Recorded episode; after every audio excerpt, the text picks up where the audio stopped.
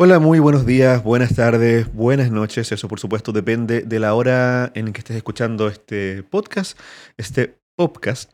Eh, este ya no recuerdo qué episodio es, así que eso es un indicador de que llevamos varios episodios. Mi nombre es Diego Villavicencio, soy técnico en sonido y me encuentro junto a mi amigo Alex Navarrete. Alex, ¿cómo estás?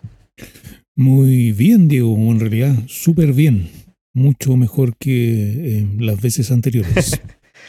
Oye, Alex, hoy día vamos a hacer un episodio que la verdad es que yo tengo bastante ganas de hacer porque eh, hay una parte de mí que siempre se, debate internamente entre mi verdadera pasión. Todavía no, no, no, defino cuál es mi pasión primera, si la mezcla o el mastering. Son dos cosas que me emocionan mucho, que se tienen que enfocar desde perspectivas muy diferentes y también desde eh, habilidades que pueden ser diferentes o parecidas. Eso lo vamos a ir discutiendo a lo largo de este episodio. Pero algo interesante sobre el mastering es que se sabe poco. O sea, la gente que no se dedica a él eh, muchas veces parece como algo muy enigmático, que, sabemos, o saben todos los músicos y toda la gente que está en el negocio de la música, la industria de la música, que el mastering es aquello que se hace después de la mezcla.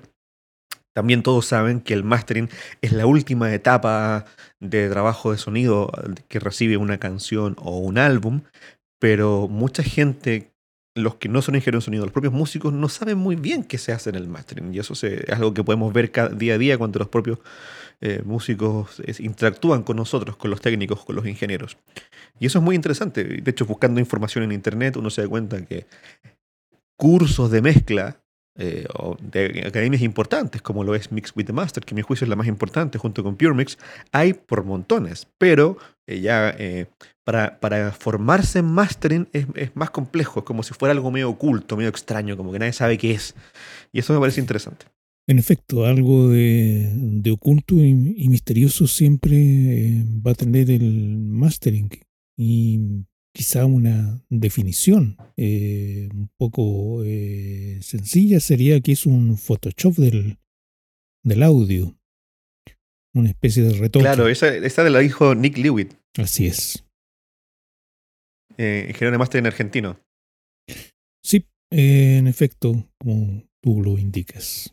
Exactamente. Muy, es una muy buena forma de explicarlo, sí.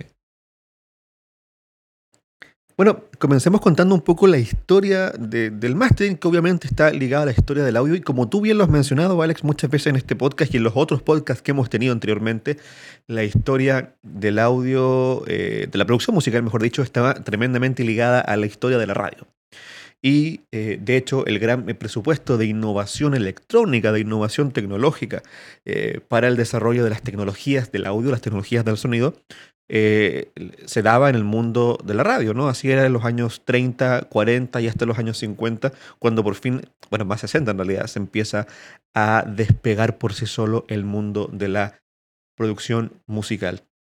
Y en ese contexto de los años 40 eh, empezaron a existir, ¿cierto?, las primeras eh, consolas y las primeras em, equipos de, de nivel que eran todos para radio, ¿cierto, Alex? En efecto, las eh, consolas a, pedido eh, era como la tendencia. Sí, era como la tendencia en, aquella época de, de, diseñar su propio aparataje porque no, no existía, no podías ir a comprarlo a una, a una tienda. Como bueno, Exactamente, fue una cosa que estaba creciendo y fue creciendo, eh, como tú hubieras dicho, en el mundo de la radio. Y hay una cosa muy interesante que tú contabas que uno de los primeros eh, álbumes de Elvis fue grabado gracias a una, eh, a una, a una mezcladora encargada por una cadena de la BBC, me parece que era. ¿O la CBS? Em, CBS, si no me equivoco.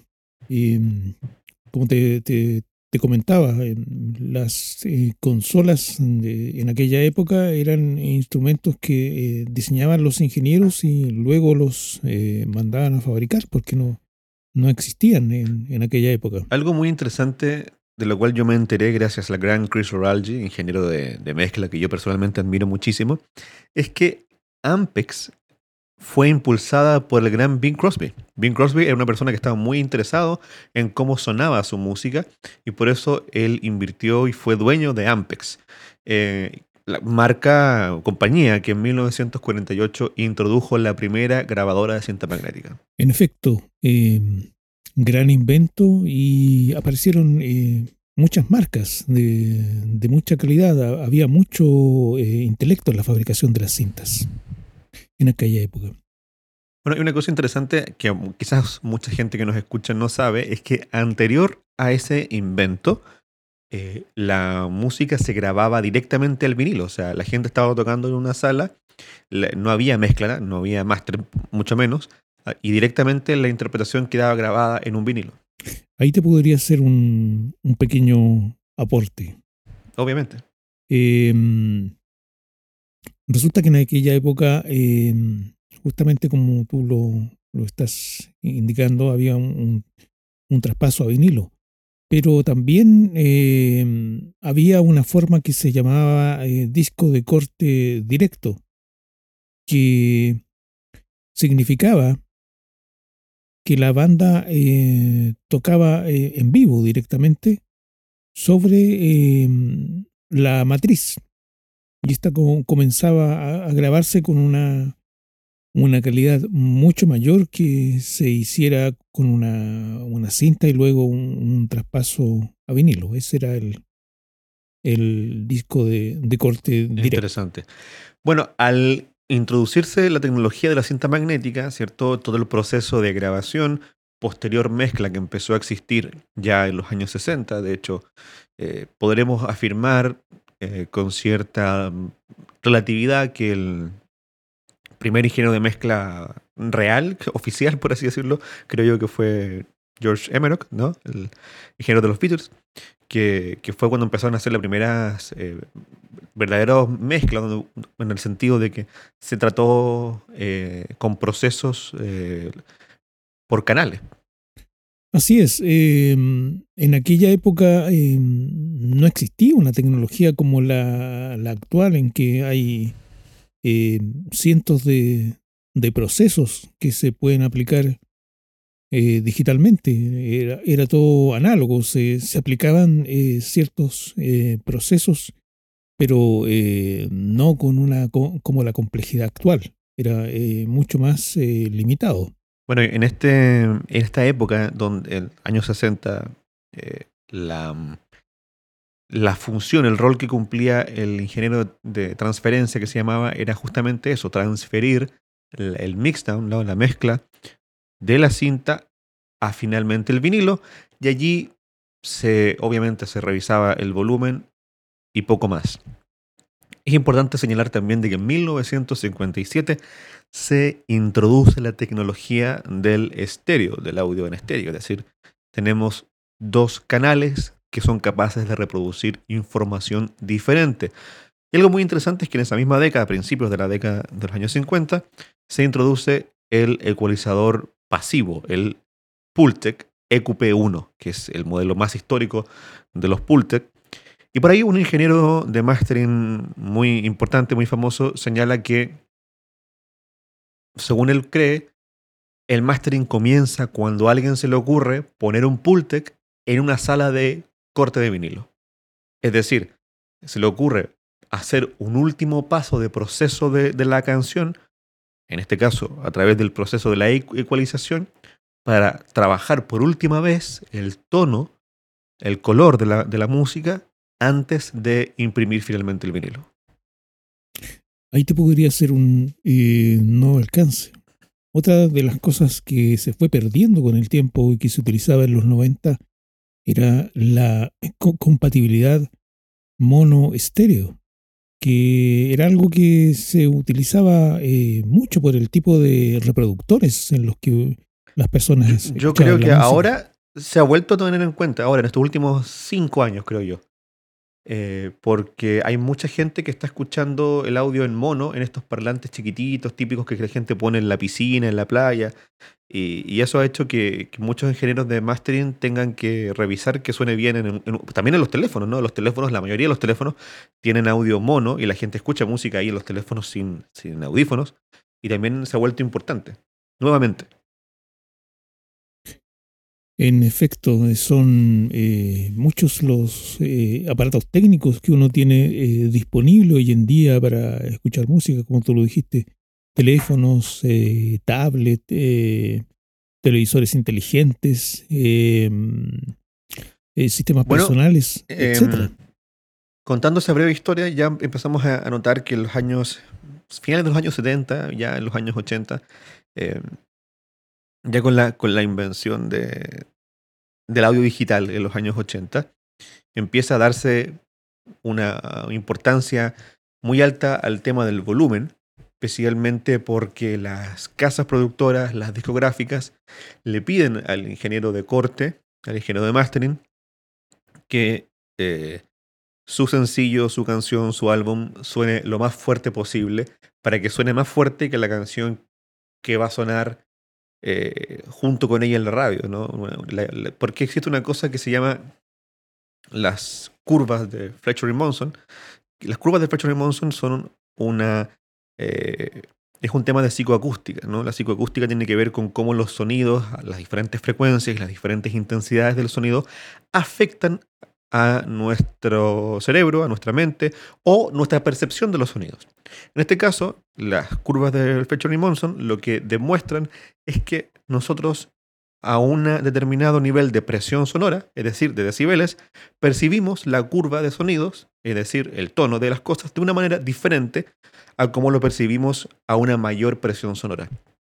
Esto quiere decir que eh, para que nosotros escuchemos realmente en plano, o sea, entendiendo plano como que escuchamos con la misma intensidad las frecuencias graves, medias y agudas, eso es tremendamente relativo, pero lo escuchamos con una mayor similitud cuando tenemos mayor presión sonora.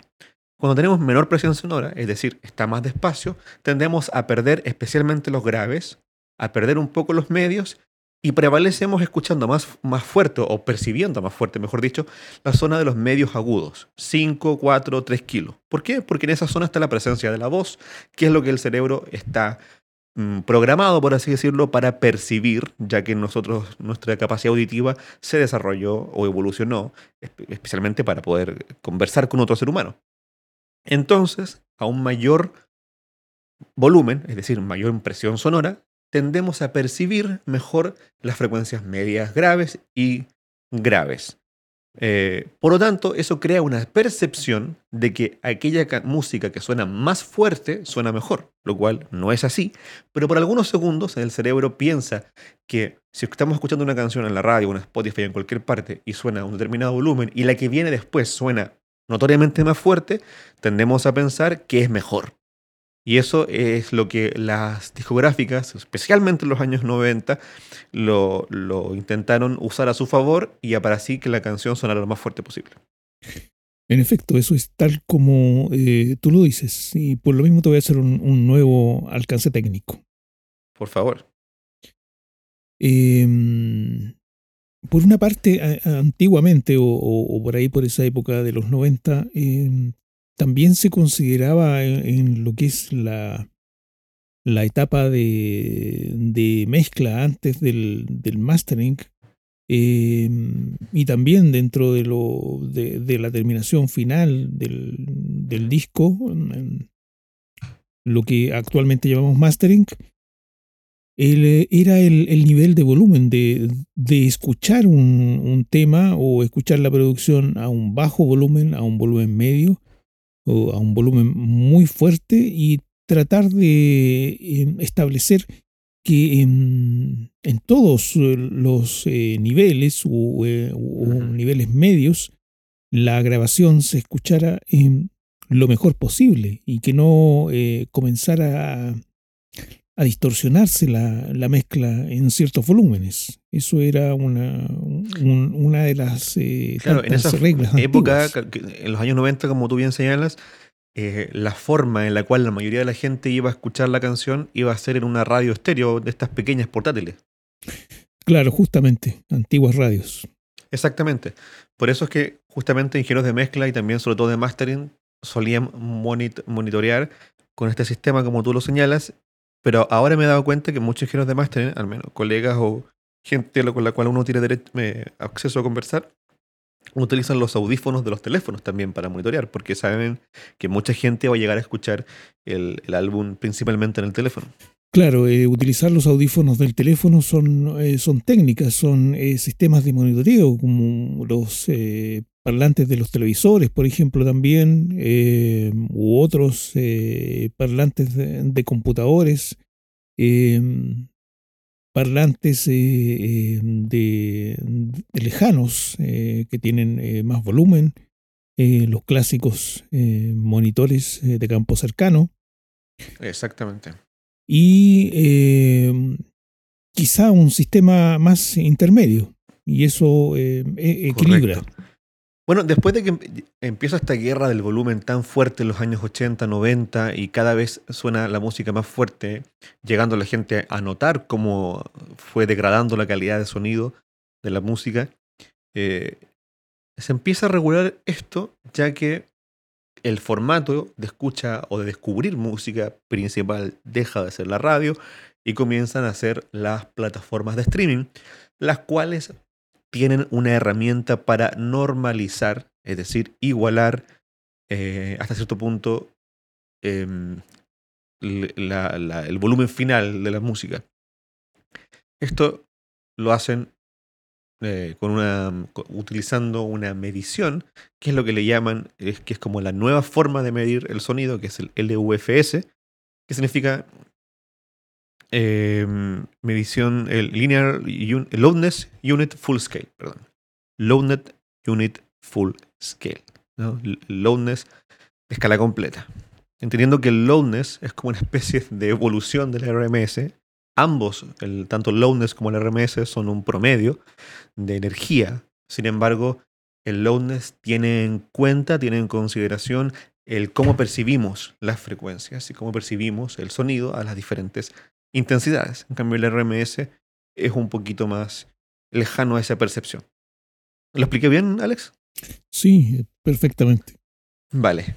Em, entonces, en base a eso, las plataformas de streaming fijan un, un, loudness, en el caso más famoso de Spotify, tiene un, fija un promedio de menos 14. Y si es que el oyente tiene encendido la función de normalizar el volumen, van a bajar todo lo que esté por sobre menos 14 a menos 14. Menos 14 LUFS, o sea, menos 14 de lowness integrado, es decir, el lowness que se mantuvo por toda la canción, no los picos de lowness. Esto ha provocado que de alguna u otra manera la guerra del volumen se calme un poquito, porque ya no es necesario que una canción que tiene dinámica pierda su dinámica para sonar igual que la canción de al lado. Sobre todo en aquellos géneros que piden dinámica. Eh, como por ejemplo el jazz, como por ejemplo el, folk, como por ejemplo la música de cantautor o la música un poquito más experimental, con, momentos más fuertes que otros. Ya no es necesario que se pierda eso eh, para sonar tan fuerte como la canción de al lado. Y eso ha sido muy importante. Sí, eh, por una parte eh, sucede lo que tú dices, eh, Diego, pero por otro lado em, hay una em, notoria justamente diferencia de volumen entre canciones en, en varias producciones justamente de Spotify que, he escuchado em, curioseando por ahí en, la, en, los archivos eh, buscando temas y se nota que entre em, uno y otro tema hay una notoria eh, diferencia en cuanto a, en cuanto a volumen. y quizás fueron eh, grabados en, momentos diferentes. no, no se tomó en cuenta el, el, factor de similitud entre cada tema, que es algo que em, es importante en, una producción que em, todos los temas tengan un volumen más o menos eh, similar o, lo más cercano posible dentro de lo que se pueda o dentro de, de, las posibilidades. Em, ¿Pero en el mismo álbum? Sí, en, eh, dentro de la, del mismo álbum, exactamente.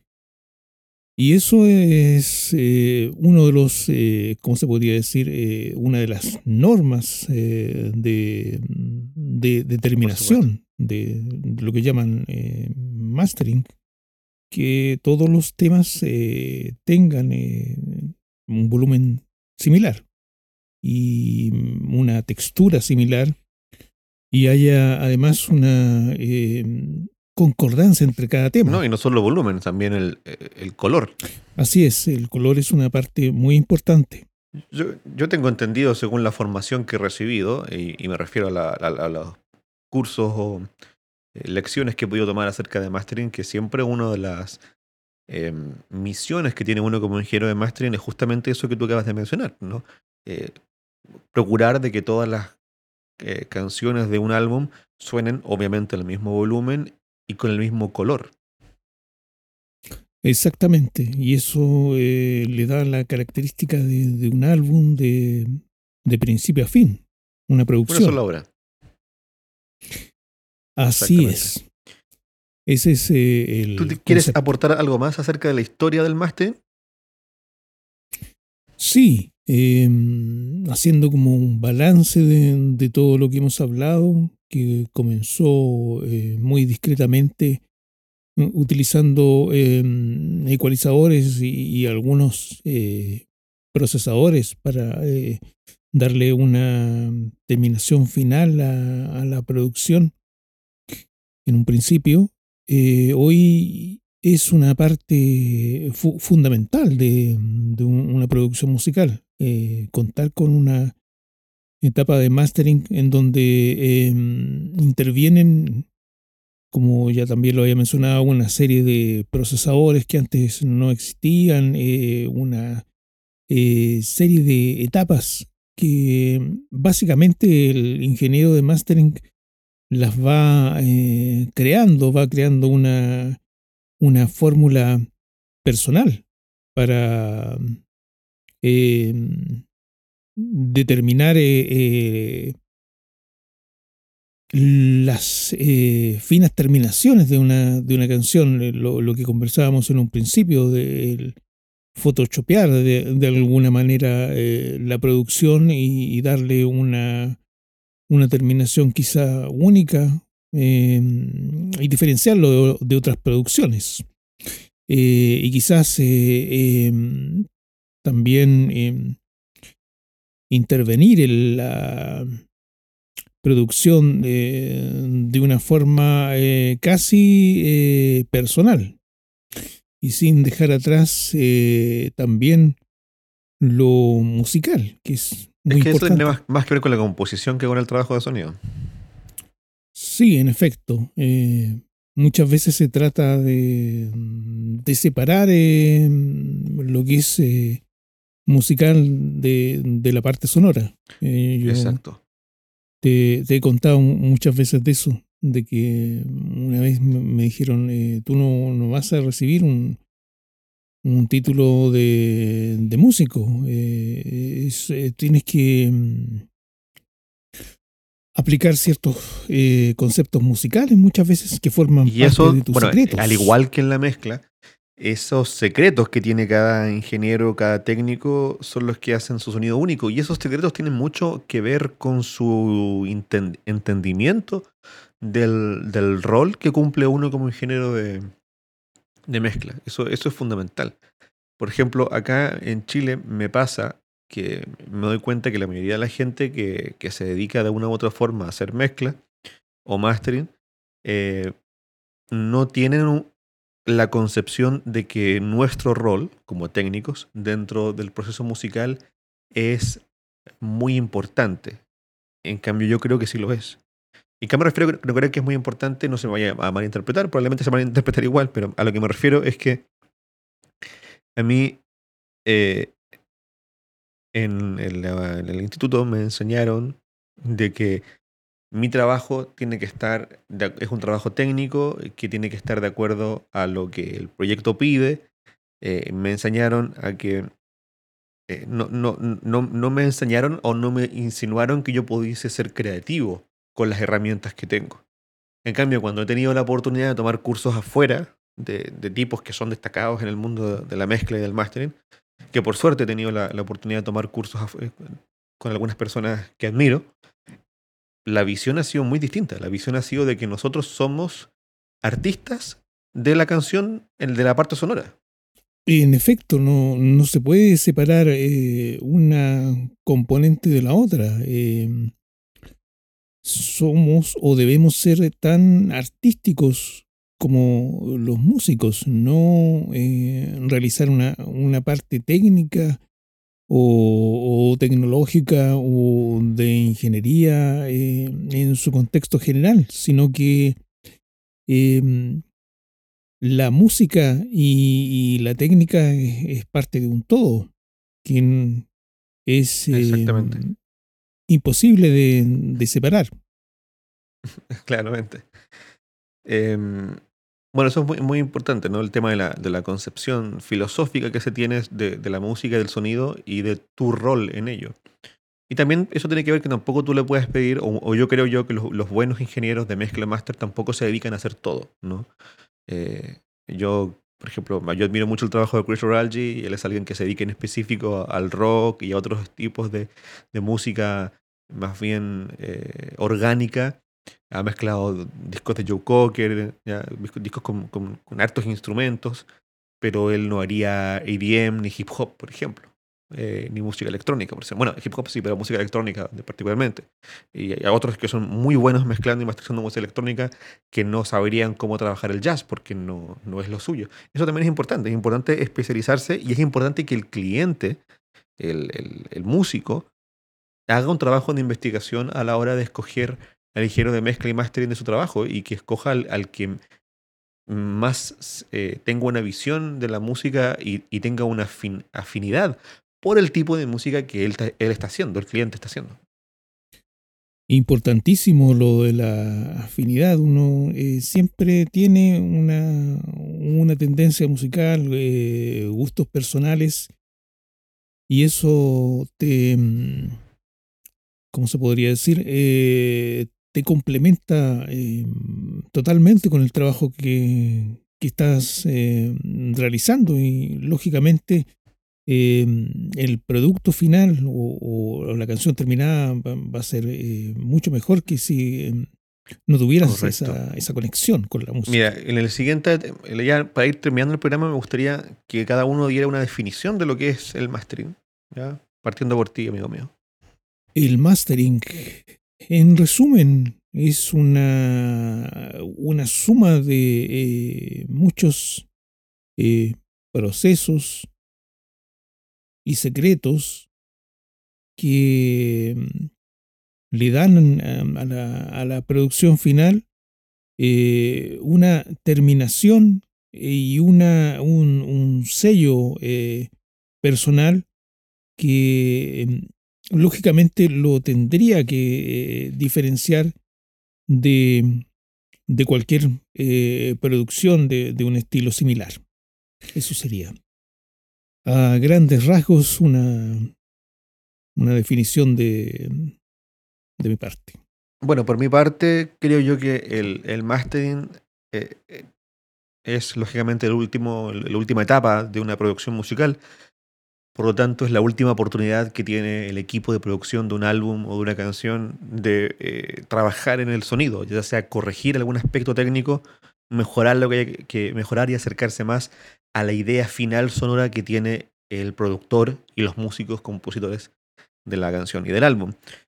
También eh, es muy importante señalar los aspectos que creo yo que tiene que, preocuparse el ingeniero de mastering. Y en eso es muy importante entender la diferencia, que el, ingeniero de mezcla, por ejemplo, a la hora de hacer el balance, a la hora de trabajar la imagen estéreo, a la hora de decidir qué tipo de reverb o no utilizar, eh, todas esas cosas influyen en el arreglo. Porque si decide poner las voces de, de fondo, las background vocals, muy atrás, genera un impacto muy diferente que se las pone adelante o hacia un lado y hacia el otro. Él, de una u otra forma influye mucho en la producción también, el ingeniero de mezcla.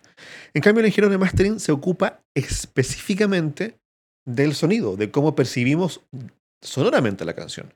No tiene una incidencia musical ni creativa, sino que específicamente de cómo percibimos sonoramente la canción.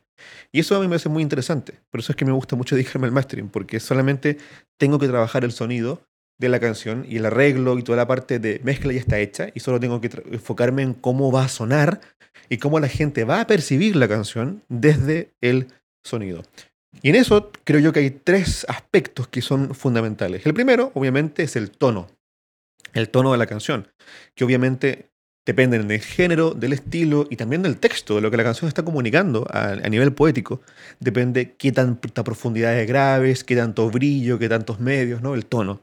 Luego tenemos también el aspecto dinámico, donde nos encontramos las eh, macro dinámica, ¿no? la dinámica entre las partes de la canción, las microdinámicas, que son las dinámicas de, de instrumentos, por supuesto, que tiene que ver tanto un aspecto técnico de corregir lo que la mezcla podría no tener bien trabajado en ese aspecto, o también el aspecto en el que nosotros podamos, a través de nuestros procesadores dinámicos, poder hacer crecer aún más la canción.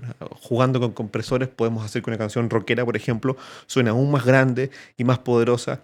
La batería, por ejemplo, en el proceso de mastering en ese aspecto la dinámica es muy importante. También poder dar la sensación de que si es que la canción lo requiere, de que los instrumentos están más juntos, están todos los músicos tocando en el mismo espacio.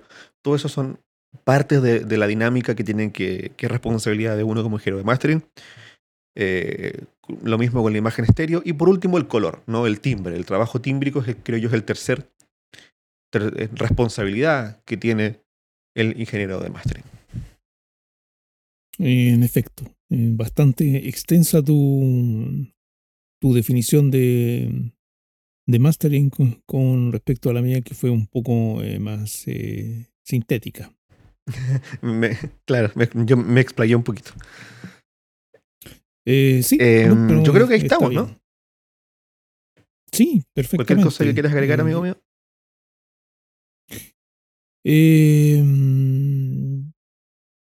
eh, como em, palabras finales, em, más o menos dimos una, una em, breve reseña de lo, de lo que es el mastering, pero en, resumidas cuentas es eso, un, trabajo artístico que involucra muchas máquinas, eh, muchos secretos y que contempla ciertos parámetros que uno con el tiempo va eh, determinando qué cosas son y eh, va determinando eh, cuántos se puede demorar, lo que más es importante dentro de un mastering.